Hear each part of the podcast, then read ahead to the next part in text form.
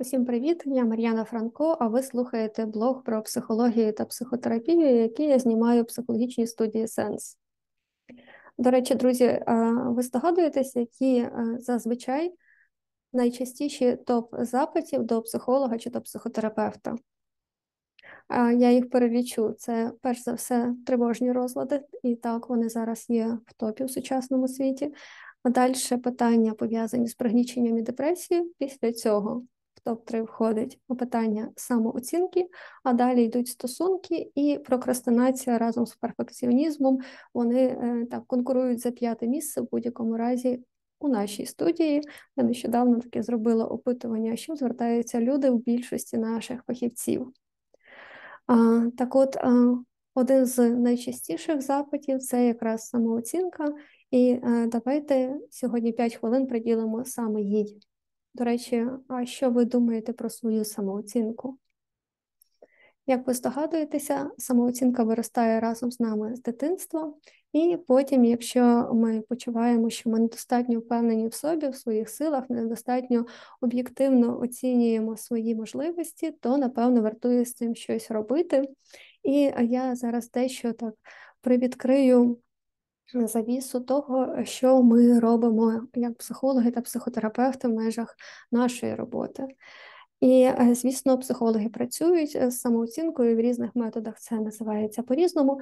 А я для зручності запропоную і зазвичай пропоную своїм клієнтам розділити два поняття: самоцінність або таке глибинне внутрішнє сприйняття себе і самооцінку, тобто оцінку людиною своїх успіхів, своїх можливостей, своїх якостей. В принципі, науково це вірно. Але практика має підтримувати теорію, і на практиці ми пробуємо все ж таки працювати з цим відповідно до того, що дає найбільший результат. І одразу вам скажу, що якщо над власною самооцінкою людина може працювати і сама, і завтра я розповім, як зазвичай це можна зробити ефективно, то з самоцінністю є дещо більша проблема, адже самоцінність або цінність себе вона зазвичай усвідомлюється в стосунку. І ось як це працює. Спробуйте для себе провести такий невеличкий ментальний експеримент, який я також пропоную проводити своїм клієнтам, коли постає питання цінності себе. Уявіть собі, що ви маєте красивий камінь, це діамант, і він цінний, важливий для вас. І якось вирішуєте піти разом з ним до ювеліра або зробити з нього гарну прикрасу, обрамити його якось, по дорозі він вислизає у вас з рук. Після цього ви помічаєте, що він впав в багнюку. І далі питання нашого ментального експерименту ваші дії.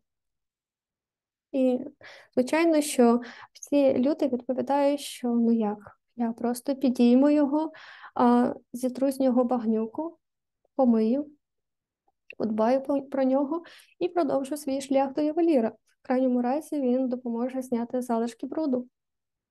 Гаразд, це про цінність речей. Далі моє питання полягає як психотерапевта в тому, гаразд.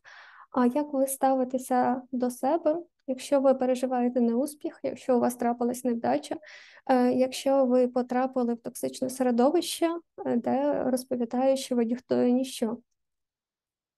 І ви знаєте, поки що, що жодна людина не сказала, що я підтримую себе, пожалію, продовжу робити те, що я робила до цього.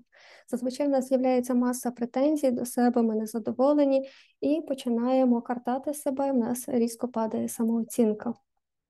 І в мене таке питання: а відколи це ми, люди, почали цінувати речі більше, ніж себе самих?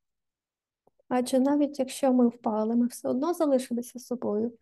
Тому вчіться підтримувати себе, пам'ятати, що що би з вами не трапилося у житті, ви не можете втратити своєї самоцінності, так само, як діамант не може втратити цінності себе як діаманта. А просто обставини впливають на нас і нема на то ради. Тому бережіть себе. Якщо відео було корисним для вас, давайтеся чути. І побачимося завтра. І завтра, я сподіваюся, буде досить у нас практична бесіда про те, як можна розвивати свою самооцінку, адже про це говорять багато, але практичних порад, які дійсно можуть допомогти, на жаль, не так багато. Тож майте гарний день, бережіть себе, розвивайте свою самооцінку і пам'ятайте про власну самоцінність. Речі не можуть бути ціннішими за нас. Слава Україні!